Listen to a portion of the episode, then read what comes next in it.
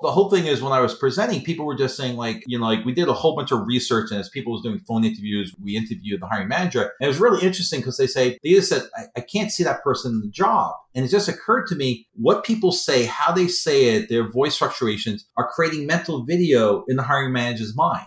Insured Nomads proudly supports the New Nomad podcast. Insured Nomads for the evolution of insurance, for the revolution of travel. For all your travel, medical, and support needs, please visit our website at insurednomads.com. We support our location independent community worldwide. Welcome to the New Nomad Podcast, hosted by Allen and Andrew of Insured Nomads. Join us as Allen and Andrew interview and explore the community of people and ideas that embody the nomadic spirit. Tune in to incredible discussions with thought leaders each week that will help you take full advantage of the cross border remote work lifestyle. Now, here are your hosts. Hello and welcome to the New Nomad podcast. I have a great guest, somebody I've learned a lot from, Paul Bailo. You know, it's hard to describe because he's a professor, an author, part futurist, chief transformation officer at Oz Digital Consulting. Somebody who I've learned a lot from, as a matter of fact, was working on a presentation, really didn't know how to bring it to life, and suggested Pixar's six rules of storytelling. So just tremendous stuff. So not quite sure where our conversation is going to go today. And that's what I love about our conversations because it always gets to somewhere interesting. Paul, welcome, welcome aboard. And just would love you to give a quick overview of, of your background, but mostly your intellectual curiosity and how we've gotten here today, because it's wonderful to speak with you. Yeah, it's, I'm just a middle class guy from Queens, New York. so in this podcast, you're going to realize there's certain words I can't say. People think I have an accent, but it's not, I don't have an accent, right? People think I'm from Boston. I'm not from Boston. I'm from Queens, New York. So my background is, is I just glue stuff together at executive level. Currently, I'm the chief transformation officer at Oz, but I also do uh, social entrepreneur components, helping society, helping the blind people. I have a company called Phone2 Pro that really helps blind people land jobs with New York State. Uh, most recently, I'm the uh, chairman of the board for COVID survivors for change, trying to help the millions of people, families that were impacted by COVID. And then academically at night, I teach. I teach at Columbia and NYU and Yale. I'm like a slave professor as an adjunct, just doing some cool stuff. So by day, I'm an executive. By night, I'm a professor. On the weekends, I try to help uh, society. You have a seven day work week, but it's interesting, you know, to our audience that many of you are digital nomads out there looking for unique things. In an earlier conversation with Paul, which I thought was really interesting, Paul, you talked about the future of work And I took a few notes and a couple things I thought was really interesting and it ties in this audience is if you could talk to our audience a little bit about your thoughts on active versus passive income, because I see a lot of folks working towards what you were discussing and, and some of the ideas that you might have of actually reaching the goal of transferring yourself to an, a passive income source per se. Yeah. So first of all, I love working. Like I don't like for some reason our society thinks work is bad. So you know, if you read the book, which is you know the richest man in Babylon, there's a whole section about work is your friend, right? So I think mentally we just have to think of work. Like when I work at Oz, I, it's just who I am. It's part of my DNA. When I'm teaching, it's just who I am. Like I can't have one without the other. It's just who I am, right? I, it just doesn't work. If I have a, you know, if I'm an executive and I'm not teaching, it doesn't work so I think we have to understand or have uh, individuals really have to come up to grips with what does work mean for them. To me, work is fun, right? I think it just should be fun. And if not, then I don't want to do it, right? It's that simple. But in order for me to do that, I have to have money in the bank or other sources of income. So I believe that most people don't want to work. I believe the future of work, from what I've seen and read and researched and looked at the data, is the future of work is no work, which means basically people want to do what they want to do when they want to do it, where they want to do it, as long as they have some income, right? So this whole idea of it's an idea of where does the money come from? And I think in nowadays money comes from many different places, right? In my world, it comes from working at Oz, it comes from teaching, but there's other income that basically I don't do anything.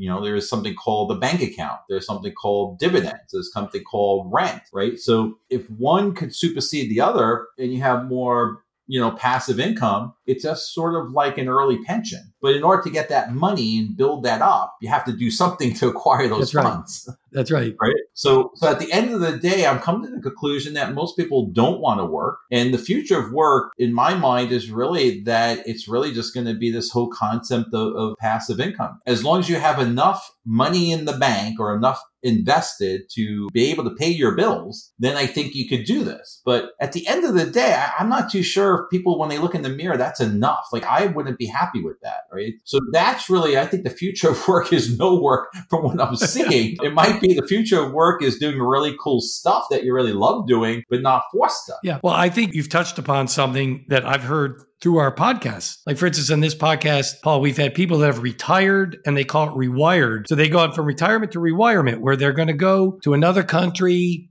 learn a foreign language, experience it for maybe a couple months or years, and then move on to something else. But they've had the passive income to support that. Or somebody who does taxes moves to Mexico and surfs when it's sunny, does taxes when it's not, and then also monetizes the stories about the surfing for passive income. So I think you're onto something. I think you just described our audience, but maybe it ties back to something else. And I ask you about this is you need to be passionate about something so it doesn't feel like work. Correct or incorrect? So I think this, yeah, that's a really good point. So I think the first thing is, is I don't think people don't want to work. I think people want freedom, Yeah. right? They just want freedom. But I think just being passionate isn't enough. I think you have to really look at three things. I think you, and I call it PPG. The first one is you have to have purpose. So you really have to figure out like, what's your purpose in life? Right? Like what it like, and I, you know, I'm Catholic and, you know, we believe in Jesus Christ and, and, you know, there's a purpose, right? Yeah. But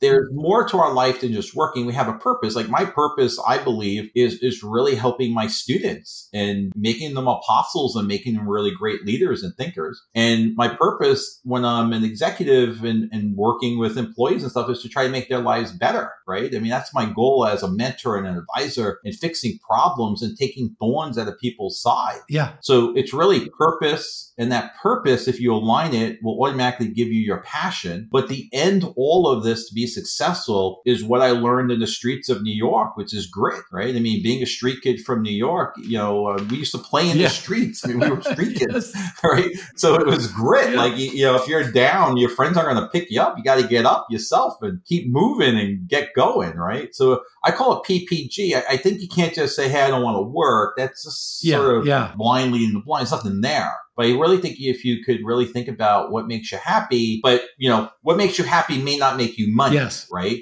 And what may make you happy may not be your passion. And I believe everyone has some God given gifts that make you really special. And the quest is to find out what makes you really special. Yeah. And then harness those powers to see if those God given gifts are, is really your passion. And can your passion turn into your purpose? And then stay with it, right? Don't give up. The problem that I see with most people is you just give up. Yeah. So it's interesting. You talk about a couple things in one of your earlier podcasts. Every seven years, there's a new job market. Yeah, absolutely. I'd love to hear about that. That was the revelation to me. What you what you shared. Yeah, so I mean, think about it. I mean, there was something I read or saw in my early days when uh, there was a car, car company called Chrysler. Yeah, I remember right? Chrysler. And- right? So, and everyone in the UAW was getting fired, and the company's going out, and the government had to come in. And there was a really smart Department of Labor, head of Department of Labor, and he was brought in to come in and say, okay, prepare work is for the future. And he was like, look, the data says every seven years. The jobs that people will have will not be here. So in seven years, the jobs that you and I have don't even exist today, right? So you think of simple things like the mobile phone is what, 15 years old. You know, uh, mobile app development is relatively new, right? These are all new things. You're talking about, you know, AI and machine learning. This is all relatively new. These jobs that are being developed are relatively new and they haven't really come to the marketplace, but they will in all these new industries in seven years. That's roughly the time. So what people need to start thinking about is always look to the future and see what some trends are, right? Some big trends now, obviously, data and analytics, uh, imaging, satellites, space, right? So space exploration, space tourism, you talk about that 20 years ago, never existed. But if you're interested in tourism and you're interested in being a flight attendant, don't go work for, you know, wait to go work for American Airlines. Start looking at Virgin and try to be the, the stewardess or the pilot for, you know, going to space. If you want to be a hotel manager, don't worry about being the hotel manager at the Hyatt, start thinking about being a hotel manager on the moon. Start preparing yourself for this. Well, you know, it's interesting too. You know, there are cycles. I mean, there's also generational cycles. Right now, there's a thought that there's four different distinct generations, and every 22 years, those generations have different patterns. And you sit there and you put the seven years on top of the 22 year generational change. You know, people always say things change so quickly, but things always have been changing quickly. And I think one of the things that Yeah. you, you've brought up that was really interesting, and I know you're working with this, is even just moving from in the past doing a job and now perhaps having like your own digital assistant and some of the different ideas that you have of what's coming that's going to change. Could you go into that? Because I was blown away on that conversation about the assistants. Yeah, so, so there's a company that Oz Digital Consulting is working and partnering with called the IPsoft Amelia, and they have a very interesting viewpoint. The idea of having a chat or a bot,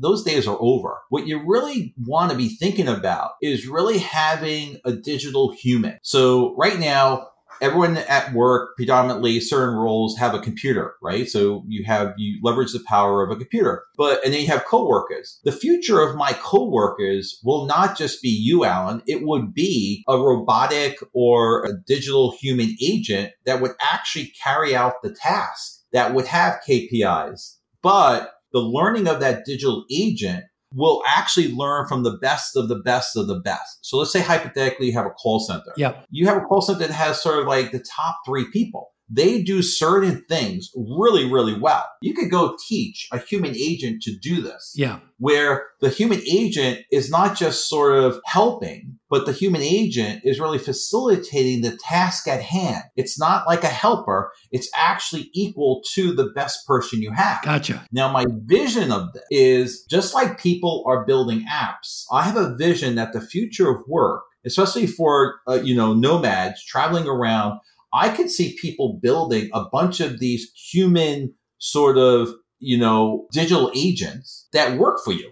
And you rent them out, Yeah. just like staff, right? So you know it's like renting out an app. Only I build this this digital agent equal to a human that does really good conversation, sales conversation. Yeah. So I could go build this and someone wants a sales agent, they could hire a person or they could hire my digital agent and you rent that person out.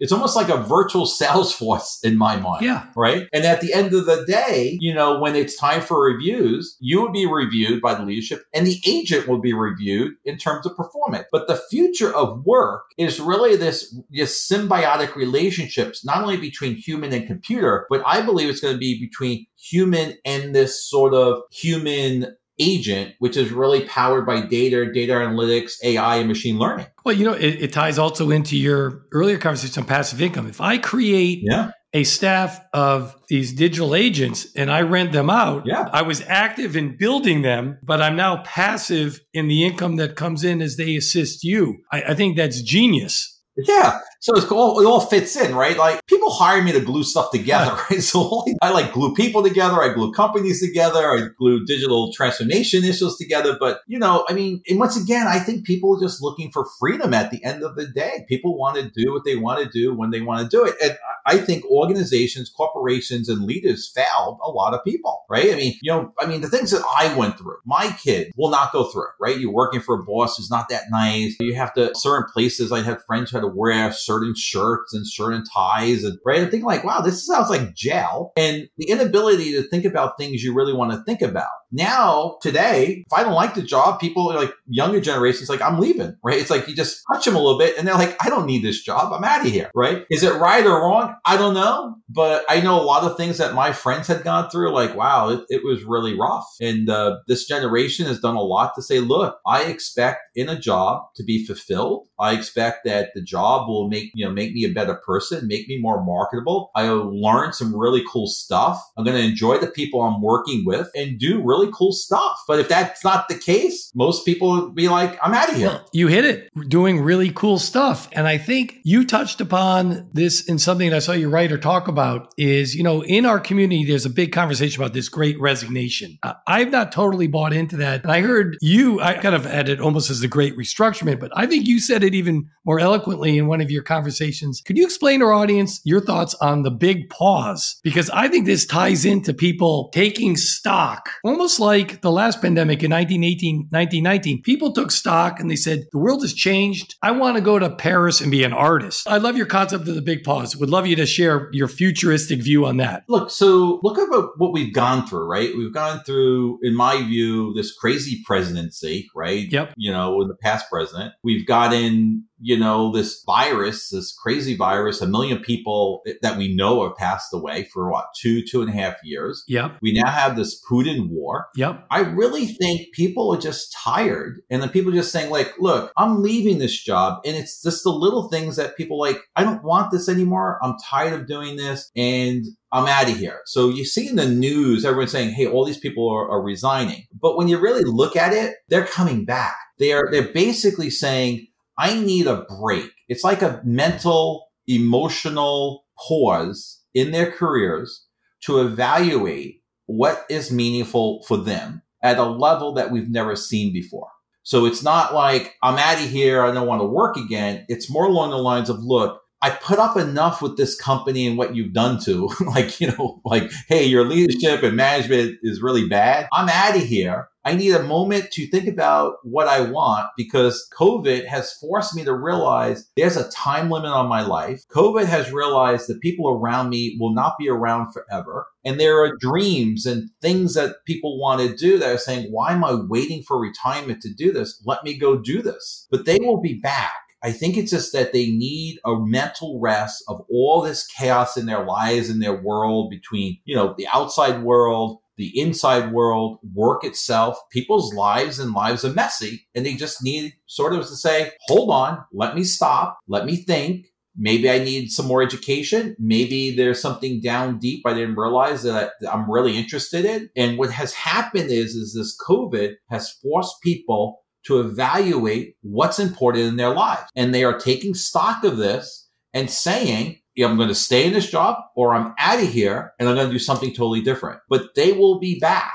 It's not like they're not going anywhere. And you could see it if organizations offer the right benefits, the right pay, the right culture, they will be lining up for you. If you offer this antiquated leadership, structural things, like, like my wife worked for IBM, it was very structured. And I'm thinking like, wow, that's really a tough place. If you keep that culture, there's no way in hell people want to work in that culture. Well, and also you want leadership that inspires and raises people up. And I'm seeing now certain entities are like, no, you have to return to the office. And people are saying, you know what? There's somebody else who will hire me for my job that I can work two days in the office, three days at home, or you can give me flexibility. And I think this day of management, you know, basically looking over your shoulder the whole time if you don't have good employees that you can't trust to work at home, you, have got a problem to begin right. with, right, Paul? Well, right. You got a bigger problem, right? Well, first of all, it's really funny because in the early days of the virus, when Google sent everyone home, development increased, you know, uh, the coding development increased by 20%.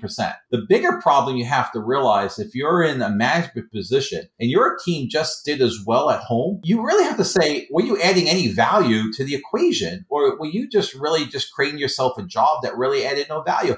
I think people have to be honest with themselves and say, am I here just to get money or am I really adding value to the people who I'm supporting? Are you a mentor? Are you a advisor? Do you know them psychologically? Are you helping them in their lives? Do you look at them holistically? I mean, I have at times I have over 3,000 people working for me, right? And my executive team, what I would try to do is every day think about them, but always be ahead of them, right? If someone got married, right? Why do they have to come knocking at the door and say, can I get extra week off? You should be there saying, Hey, you're getting married. Go take an extra week off, right? You should be ahead of them. It's like mom at Christmas time. Like, Mom has all, gives you all the gifts that you really wanted without asking. Leaders and managers need to do this. Like, why are you making it harder for your employees? So this whole concept of what work means, we have to get it from this mindset of, you work for me, I work, you know, this is it, this is my level. That's all bullshit in my book, yeah, right? Yeah. What are you adding value to? Wear what you want. Wear your birthday suit, you know, your birthday suit to work. I don't really care. Get the job done but do it really well, right? I mean, because at the end of the day, all it matters is value. Right now, my argument goes all out if you're in a factory floor and you're putting a wheel on. But even then, there was a study done. There were two factories. One was an American factory, one was a Japanese factory. The heart, minds, and souls of the people on the factory floor were very different. The American factory were taskmasters. The factory floor in Japan, they were artists. They believed they were building artwork. American factory workers believed they were just building cars. Same material, same robotics, but the Japanese car would last better because they were just so much tighter. There, if it was supposed to be, you know, if the screw was supposed to be at 1.0002 torque, it was at Yeah, 100.2 torque. The American car, man, we're close. Especially if it's built on a, a Monday or a Friday.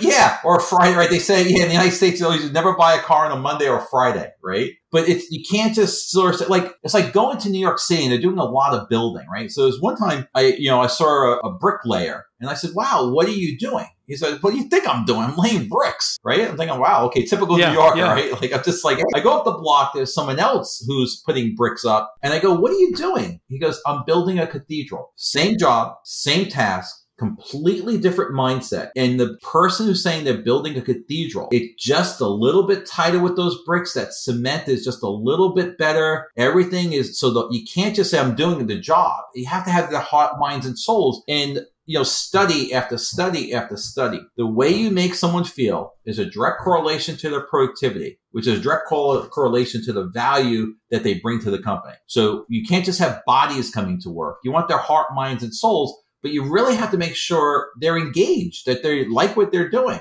Look, no one wants to go to work and be miserable. I mean, people don't wake up and say, Hey, I want to fail today. I mean, right? I mean, like, it's craziness, right? It's absolutely crazy. But you want to build an environment that allows people to be who they are. And I think going back to what we talked about is I believe that who you are and having an organization that accepts you for who you are is really the future of work. We've been trying years and years and years to do like reviews, right? I don't believe people really change much. I know we like to think about this, but I think what you're really good at and what you're really bad at, you're always going to be really good at this and you're really always going to be bad at that. I would advise people to stop spending time on what you're really bad at and spend really more time on what you're really good at. And the proof in the pudding is when you go to the Olympics or you're watching the Olympics, the person who's a really good swimmer is a really good swimmer. But that person can't ice skate. And the person who's an ice skater is really good at ice skating, but they're really terrible at swimming. So what we have to figure out is going back to your purpose, you know, and, and your passion and holding on to grit, just like an Olympic athlete, you really have to find out what you're really good at. And over and over and over, the critical piece is don't spend too much blood, sweat, and tears on what you're bad at. Okay, you got to make it at least acceptable for people. But look at what you're really good at and hone that in. So if you have a salesperson who's a really good salesperson and they could close a deal at 10,000, they could probably do a good job selling and perfecting at 100,000. If they could sell something at 100,000, they could do a million. And then they could learn and get trained to do 10 million, 20 million, 100 million, a billion, a trillion, right? As opposed to spending all that time on saying, I need to be a better listener, right? So you have to really say, look, you have to be a good listener or, you know, you have to get to a certain level that's acceptable. But the reality of it is you're always better off putting your time on your God given gifts and hone those skills, just like an Olympic athlete. That is really where the data is saying you're better off at this because millions of people every year get an end of year review. And in my book, not much That's true. changes. Yeah, right? yeah. I mean, I have a quick Yeah. I have a Yeah. friend, a dear friend. I will give you his name's Jimmy, right? And uh, he had his he worked for a very large Wall Street firm. And I said to him, "How was your end of re- end of year review?" And he goes, "Paul, to be honest with you, I looked at my from my corporate job at a Wall Street firm, my end of year review, and I pulled up my third grade report card. There wasn't much difference." right? So, so no matter what you're going to do, you are what you are. Like if you're a hammer, be a hammer. If you're a screwdriver, be a screwdriver. But, you know, or you're a Swiss pocket knife, be a Swiss pocket knife. But identify who you are and spend time honing your skills. Like I am really good at gluing stuff together. I'm really good at it, right? Transformation, figuring stuff out. You know, I'm really good at it, right? But if you want me to like make you a pottery or paint something, I'm terrible, right? It doesn't work. I'm terrible at it. But I know what I'm really good at, right? I'm good at educating and speaking and writing and do, you know, even writing, I have, I've been, my books have been around the world. And when I went to Catholic school, Brother Ed thought I was a terrible writer. In high school, I was an absolute disaster. But I said, wow, you know, I think I can make this out. But deep inside of me, I wanted to write about what I wanted to write about, not what you wanted me to write Yeah. about.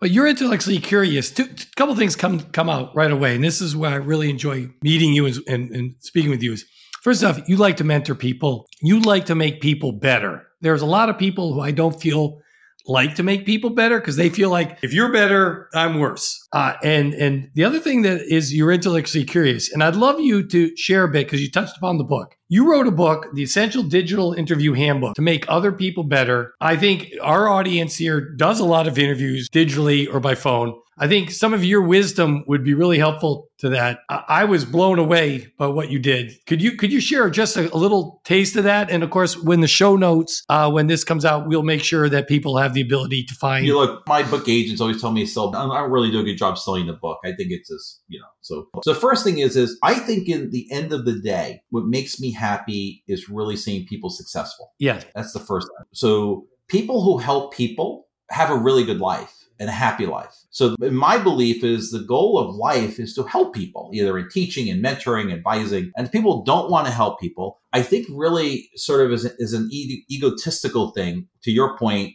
who's better, who's worse, and you never really want to get into that. It, it, it's who they are. It's, it's not going to change. Really, I've never seen it really change. So you really want to identify people willing to help each other. I mean, it, there's nothing better than really being a parent and watching your children grow, or or being an executive and watching your staff bloom and be successful. I think it's absolutely fantastic. The books I wrote, the first one ever was really about essential phone interview handbook. And what I was trying to do is a few years back was a lot of people weren't getting jobs. And I said, when I looked at this in a process mind point, it's because they can't talk. They can't speak correctly. And I created, when I was doing my PhD research, I built a whole algorithm and a whole set of models to perfect voice communication. And what you say, what you do in creating mental video on a phone interview has translate, translated in you know, high success of landing the face-to-face interview. But it's literally the first book. It's called the Essential Phone Interview Handbook. It's the only book of its kind for since interviewing and the phone came out. No one, everyone has missed in the career service industry the phone interview. Well, you know, it's interesting. This is a true story. We had two great candidates for a sales job. We met them actually in a reverse order. We met them face to face, but a lot of our selling is on the phone. And it was a dead heat. So we picked a third party and we said, You're going to call that person up and you're going to have a phone interview. And this is the deciding vote. They didn't know this was the deciding vote. And it was amazing. One gentleman had like a 45 minute wonderful conversation. The other one had like 12 minutes of dead air. And to this day, we hired the gentleman, still a close friend. And by the way, one of the great things is he's he's left my organization, but we still stay in touch. And we I Yeah, told him the story, but it was his interview on the phone that made the difference. Mm-hmm. But also we learned that if you could talk to somebody on the phone without really seeing the visual cues, this is Mhm. even before what Yes. we're doing now. There, Yes. There's somebody who can really communicate well, Paul. So when I saw that you wrote Absolutely. that book, kudos to you because it is an Oh. Unnoted skill that people need to work at. That's very kind of you. I mean, the whole thing is when I was presenting, people were just saying like, you know, like we did a whole bunch of research and as people was doing phone interviews, we interviewed the hiring manager. And it was really interesting because they say, they just said, I, I can't see that person in the job. And it just occurred to me what people say, how they say it, their voice fluctuations are creating mental video in the hiring manager's mind. So what you say, you're, act- we've done studies on when, if a hiring manager calls a candidate, what ring you pick up the phone Oh wow! right? It's a whole psychological piece. Yeah. And, and just recently, uh, we, we're actually, I mean, this, this is a, a plug, really. Yeah. So we basically took this book. I finally had the time and money to build something called Land It, which is the gamification of the research in my book, which really allows someone to go online and go through this really pretty cool, we call it Opportunity Park, Sure. which allows you to go and learn about phone interviewing. And then we created this other thing called Voice Valley, which basically profiles your voice. So you could read a script. We built the AI models behind it, and it will tell you if you sound like a CEO or an intern or a manager, and it gives you immediate feedback. No one has ever That's done this awesome. in terms of phone and voice. Because the voice during a phone interview or a regular interviewing process is the only weapon you have to get the job Yes. either it's on the phone or face to face, but that's the weapon that you have. What you say, how you say it, the words you use are critical in order to actually get the job. Well, you are somebody who always seems to know and see overlooked. We ask all of our guests in the podcast to maybe share an overlooked person, place, experience, book, whatever that somebody listening to this podcast would say, you know what, I'm going to look into that. Mm-hmm. Paul, could you share one of an overlooked one for us? Yeah. So, an overlooked book which has been around, which is really pretty interesting. It's been around, I forgot how many hundreds of years, is Marcus Aurelius's memoirs. So Marcus Aurelius was a Roman emperor. He was a general. It is one of the most thought provoking books I've ever read. And I'm not too sure if you can really read it. It's really his memoirs. So it's a book that was written, written in Greek. It was translated, but what he had said hundreds of years ago is what could be used today in the executive boardroom. And it's really a reflection of his life. And he was a stoic, but he was fighting wars for the Roman Empire. He had to deal with the political bullshit in the Roman Senate. But that book is something that parents should give their children like as soon as they could start reading because it's almost like Shakespearean plays. This is truly how you may want to lead people and how you want to think about your life and how you want to think about the political arena that we live in. But it's called Marcus Aurelius's memoirs that was translated from Greek to English. But I make it indirectly. I tell all my students they should read this book. Awesome. because yeah. it's not something that's for my class at Columbia or NYU. It's a, it's a book that will transpose your entire life. Great conversation today. Paul, could you share for our audience? And of course, we'll have in the show notes places where people can find you. Oh, yeah. Just, uh, you could just re- look at me, uh, Paul Bailo and LinkedIn. You can also look at Odds Consulting in the About Us page. We do a lot of cool digital transformation, AI work. Uh, and you also, you know, my social company, my little entrepreneur company is called Phone Interview Pro. And the new product we're building is called Landit, which is really hopefully help a lot of people. I mean, because no one's ever done it before, and this would really sharpen everyone's skills. And, and I think we'll have you back on when Landit is. Oh yeah, some folks through yeah. it. Would, it'd be great. So, yeah. so what did we learn today? I learned a lot. As a matter of fact, to our listeners out there, I have a full page of notes. uh, uh, active and passive income, the big pause, Landit, and we talked about uh, you know, seven years, new job market. Just a, a, tremendous conversation today. I'm sure we'll get Paul on again. I do suggest to you to go to YouTube also and look up some of his conversations on the future of work. Just a tremendous job. So, with that, I want to wish all of our listeners uh, safe travels. Please uh, continue to subscribe to the New Nomad. It's very important. If you like this podcast, so just mention it to one other person. That's how these type of audiences grow. We look forward to hearing more from you in the not so distant future. Travel well, travel safe. Insured Nomads proudly supports the New Nomad podcast. Insured Nomads for the evolution of insurance, for the revolution of travel. For all your travel, medical, and support needs, please visit our website at insurednomads.com. We support our location independent community worldwide. Thanks for tuning in to the New Nomad podcast where we bring together an incredible community of people and ideas that embody the nomadic spirit. Please remember to subscribe and leave a review. For more amazing tips to help you take advantage of the cross border lifestyle, please visit us at insurednomads.com forward slash podcast. See you next week.